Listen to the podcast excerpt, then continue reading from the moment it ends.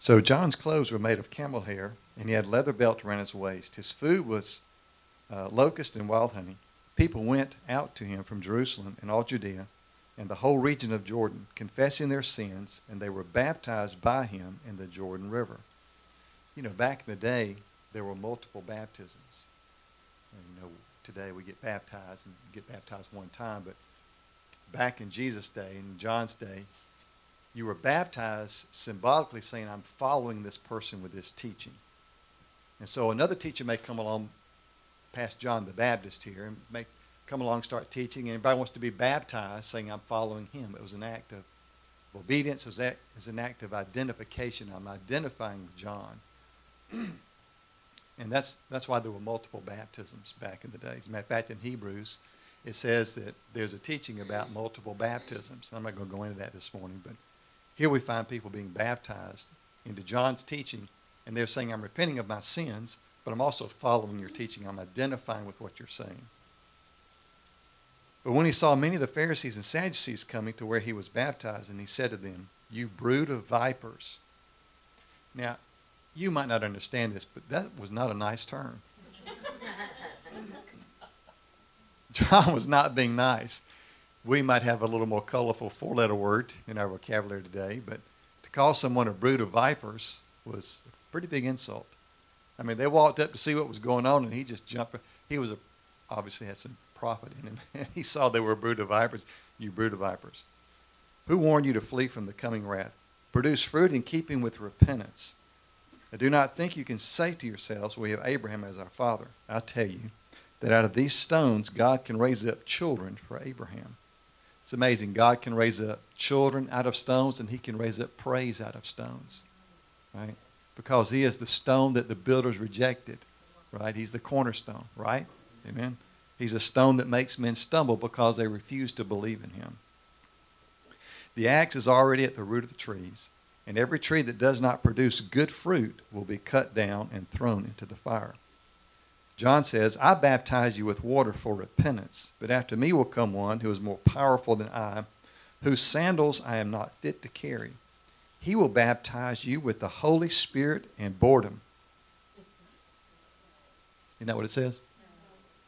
Oh, fire. Oh, I'm sorry. My, my bifocals got in the way there. He will baptize you with the Holy Spirit and with fire. His winnowing fork is in his hand, and he will clear his threshing floor, gathering his wheat into the barn and burning up the chaff with unquenchable fire. John the Baptist announced uh, the birth of Jesus. He announced the ministry of Jesus, and he was the forerunner of Jesus. Uh, in one sense, we are all John the Baptists. Right? We announce what Jesus is going to do. We announce what he's done, what he's going to do, what he is doing. So we have a similar trait within us. Right? So we should be able to recognize a brood of vipers. We should be able to walk around in, in whatever we have, whether it's camel hair. We should be able to eat honey. We should be able to get by with the least of things. We should be minimalist for Jesus, if you will, because the gospel is the only thing that matters. It's not what we wear, what we drive, what phone we have, a 5, 6, 7, 8, 9, 22, 23, 24. None of that should matter. None of that should matter. What should matter is the gospel of Jesus Christ. Right? Amen. So this morning we sang a, a new song for you. Uh, maybe you'd heard it before, but it was the first time I'd heard it. And the bottom line, the last line of the song says that we need to lay our flames down, our old flames down, to pick up the new fire of God. And when Wayne sent that out and I got it and I was reading through the words and looking at the chords and trying to figure out how I was going to play the song, when I got to the last line, it said, lay down your own flames and pick up the new fire of God, I just started crying. I just started crying. Such a powerful line for me. And I think it's a, it's a powerful line for all of us if we, if we let it sink in. And so the question that I have for you this morning, what old flames are you hanging on to when God is offering you fresh fire? John the Baptist says that Jesus will come and baptize us in the Holy Spirit and with fire. Now, we know that doesn't mean literal fire. What it means is zeal, enthusiasm, excitement. uh, for God and for his kingdom and for his glory. God is all about doing new things. We, we think God's the same yesterday, today, and forever, and uh, forever, and He is same yesterday, today, and forever, and He is. That's that's true of God. But what's also true of God is He's always doing a new thing in our life. What He did for you ten years ago, He's probably not going to do for you today, because He wants to do something new in your life. There are a lot of scriptures that talk about the newness of God. Psalm 33 3 says we're to sing a new song to the Lord. Psalm 40, verse 3 says, He put a new song in my mouth. Ezekiel 36, verse 26 says, I will give you a new heart and a new spirit. I'll remove the stony heart and the heart of flesh from you and give you one that lives and breathes and moves. Matthew 9, 17, he says, The new wine goes in the new wineskins. We had that scripture read over us when we were rehearsing this morning. He gives new wine for new wineskins. 1 Corinthians 11 25, Jesus says, This cup that we drink is the new covenant. 2 Corinthians 5 17 says, If anyone is in Christ, he is a new creature. The old things are passed away, the new things have now come in. Ephesians 4 4 says, And put on the new self, created in Christ Jesus to be like him. Revelation 21 1 says, And I saw a new heaven and a new earth. In Revelation 21 5, it says, The one seated on the throne says, I am making everything new. I am making everything new. You know, I think we go through life hanging on to old flames. You know, I, I can tell you a lot of things that God did in my life as a teenager when I first came to know Him and at 14 and, and then served in the church there that was so excited, had 150 teenagers coming uh, to the worship service. It was untold children coming, another 100 children coming. It was just amazing to watch God at work. And I can tell you how we sang songs and how the, people joined in with us singing. I can tell you I went soul winning every Saturday for two or three hours in the afternoon, knocking on doors, cold calling for Jesus, right? I can tell you those stories. And I can think about those old flames. But You know, I desire the fire of God, the new fire of God today. We should all desire the new fire of God. When we wake up every morning, we should say, Father, thank you for the old flames of yesterday. I want the new fire today.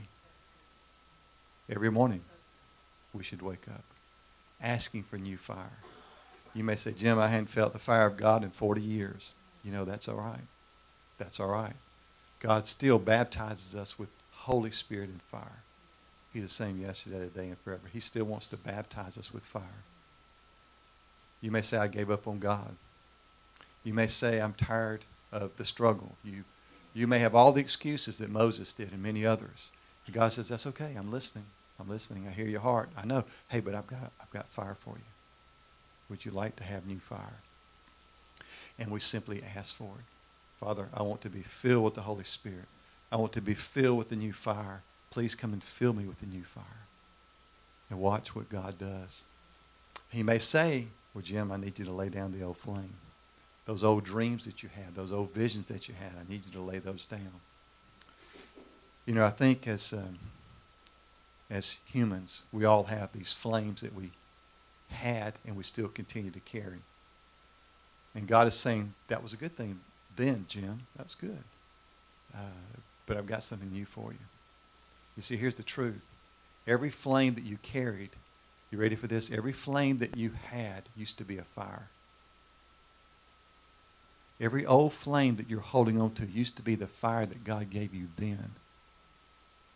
It's okay to let go of it. He gave it to you then. Let go of it. He's given you new fire. Receive it.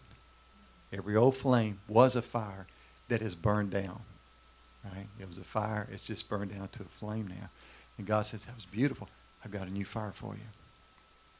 I've got a new fire. Will you receive the new fire? I think about Abraham, who had to lay down the old flame of his hometown in Ur of the Chaldeans. There he was, having a good time, enjoying life. He had all of his family, his kids and grandkids. Well, he didn't have kids and grandkids, but he had all of his neighbors with him, right? And he was enjoying his house and his camel, you know, and his well. Things were going well for him. Right? Right? And God said, I need you to go from Ur of the Chaldeans to this place that's going to be called Israel in one day in some, at some point in time. I need you to leave all this behind. You see, the old flame, the old flame that Abraham had was to live in one house all of his life and enjoy his neighbors and then die.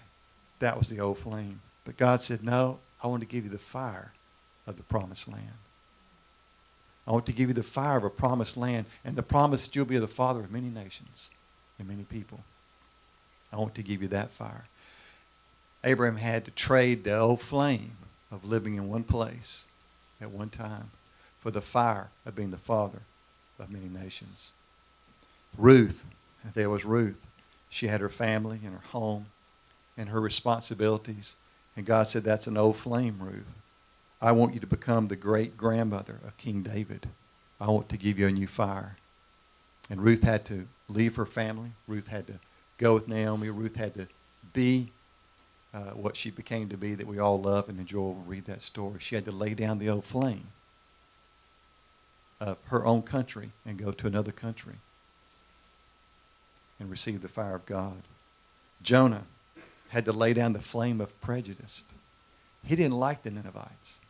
He didn't like them at all. He didn't like the way they looked. He didn't like the way they talked. He didn't like the way they smelled, right? He didn't like anything about the Ninevites. And when God said, I want to take you, you prejudiced rascal, and send you over to Nineveh to talk to people that you absolutely hate and would spit on if you had the chance and tell them about me. He had to lay down the flame of his prejudice against people and pick up the fire revival that God had put in his heart. He said, Now go spread this revival to Nineveh. And you know the rest of the story. They heard the prophet speak and they repented, turned from their wicked ways. But he had to lay this down before God would give him this. Noah had to give up the flame of living a normal life for 120 years and build a boat. And nobody even knew what a boat was back in the day. A big giant ark, and people for 120 years made fun of him. Can you imagine? Can you imagine? I mean, it's tough enough being in the middle school and high school and being made fun of for, you know, three, four, five years, right? That's, that's a hard life. You get to adulthood, you don't get made as fun of as much unless you're on Facebook. Then it's open. It's open game, right? You're just going to get what you get. But for 120 years, he builds this boat, and people are making fun of him. It's not going to rain. It hasn't rained. It hasn't rained in 50 years. No, it hasn't rained in 75 years. No, you are crazy. He had to lay down the old flame uh, of a normal life to pick up the flame of being the salvation for mankind when the flood came. He had to pick up the fire that God gave him to save mankind. Elizabeth had to give up the flame of old age retirement she had decided that she and her husband were going to retire. They're going to move to the beach and have a good time. And God says, Ah, no, surprise, surprise. And she birthed John the Baptist, the fire of John the Baptist, who was the forerunner of Jesus. Peter had to give up the flame of his inner cowardice. Peter was a coward, but he was very boastful. Boastful people are usually cowards. Do you know that? They boast. They drive big trucks with giant wheels, right? compensating for something. Right? He had to give up the flame of his inner cowardice to take on the fire that God gave him to plant the church. Upon this rock, Peter, I will build my church. The woman who touched Jesus had to give up the flame of believing that the doctors could heal her. The Bible says that she suffered much and spent all of her money at the hands of doctors and none of them healed her. She had to give up the flame of thinking a man, a human, a doctor could heal her. She had to give up the flame of, of embarrassment by crawling on her hands and knees to touch the hem of Jesus' garment. And when she did, he gave her the fire of perfect healing and called her daughter and introduced her to everybody. This is the daughter. This is the woman you've been shunning for 12 years. Here she is. Paul had to give up the flame of his desire to destroy the church and take on the fire of being the greatest missionary that's ever lived. Philip had to give up the flame of leading a revival in Jerusalem while he was preaching there. When God called him, down to one road to talk to one man at one time who happened to be the treasurer for the country of Ethiopia and win him to Jesus. The fire that created a revival in Ethiopia that led thousands and thousands of people to Jesus. Martha had to give up the flame of caring for everybody to learn to sit at the feet of Jesus and to see the miracle of her brother Lazarus being raised back from the dead. You know, as individuals, we carry flames. And God says, I want to replace that with fire. But I think also couples and families carry flames. Things that they hope and dream. You know, we hope and dream to live at the beach in retirement or live in the mountains in retirement or move to Hawaii in retirement, wherever it is you want to retire from. Whatever it is you want to do. We had these dreams as families, as couples. This is what I want to do. And they're flames, a lot of them. God says, I've got a fire for you. I think about I think about Mary and Joseph. Mary and Joseph, there they were, 15, 16 years old, maybe 17. They were teenagers. And they fell madly in love somehow, some way. And everything was going great, and they were planning to have this most amazing wedding because back in the day, Jewish weddings lasted a whole week, right? And there was a lot of festivity and dancing and singing and shouting and eating. It was just a joyful time. And I can just imagine as teenagers they were talking about that. I can imagine Mary was planning what her white dress would look like. What her father would say walking her down the aisle. I can imagine Joseph had laid out plans in his mind to add a room onto his father's house because in my father's house there are many rooms. If it were not so, I would have told you. I go to prepare a place for you. That's what a young man did. He added a room onto his father's house and then he married. And they moved into that room in his father's house. That's why that verse is in the Bible, in John. And I can imagine Mary and Joseph had all these plans. And so Joseph popped the question, Will you marry me? And she said, Of course I will.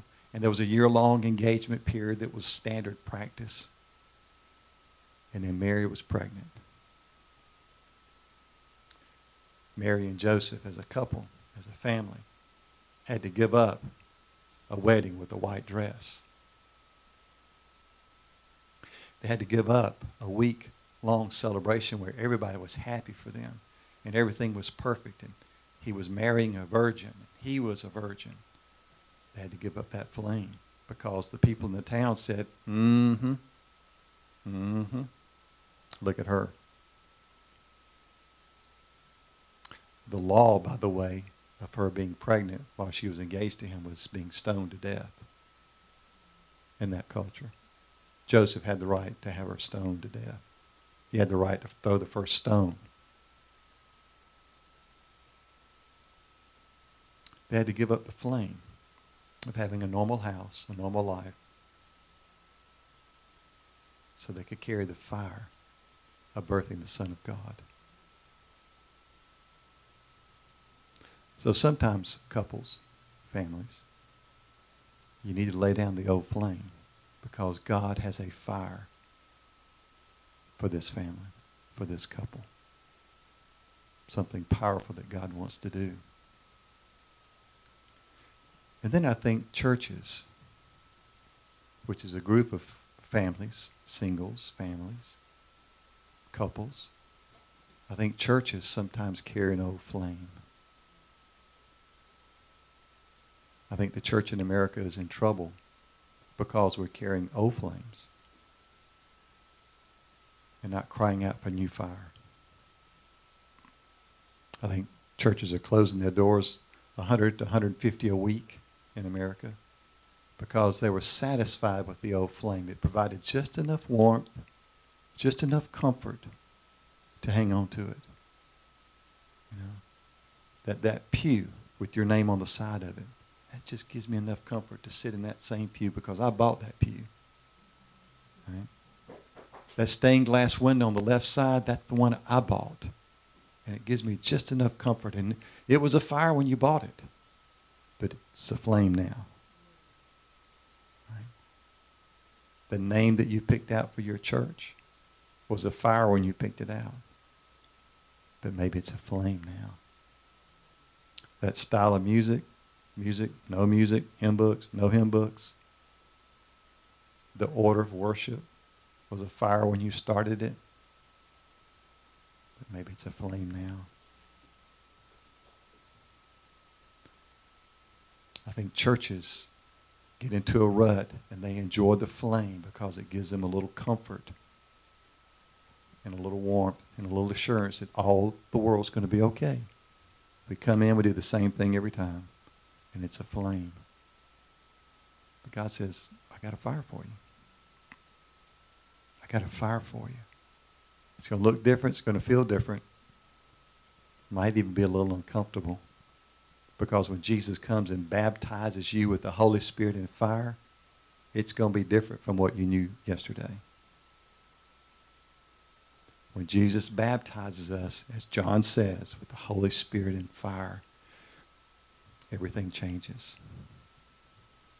What does fire do? It burns off the stuff that doesn't need to be there. It's like Shadrach, Meshach, and Abednego, who were thrown into the fiery furnace. And the king, the king really liked them. He wasn't angry at him, but they had tricked him and they tricked the king. And anyway, the teenagers got sent into the fiery pit.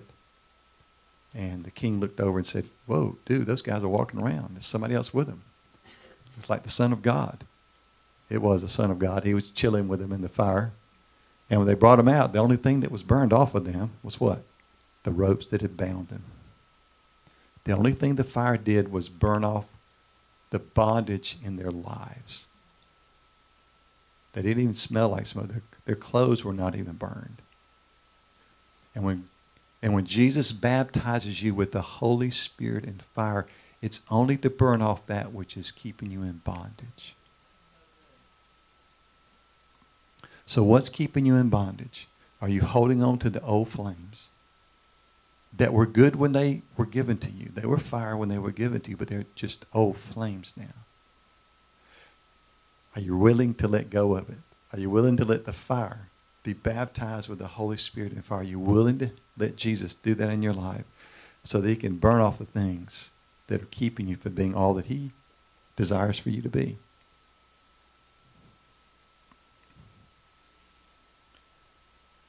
The Bible says Jesus came to baptize with Holy Spirit and fire. Do you believe that? Will you ask for that in your own heart this morning? As we receive communion, will you say, Father, as I receive this communion, it's the same way I receive this communion. I invite it into my body. That's why we take the bread and the juice. I invite it into myself. I want to invite you to fill me and baptize me with the Holy Spirit and with fire. Will you allow Jesus to do that in your life today? You can still hang on to the flame. He's not going to be mad at you.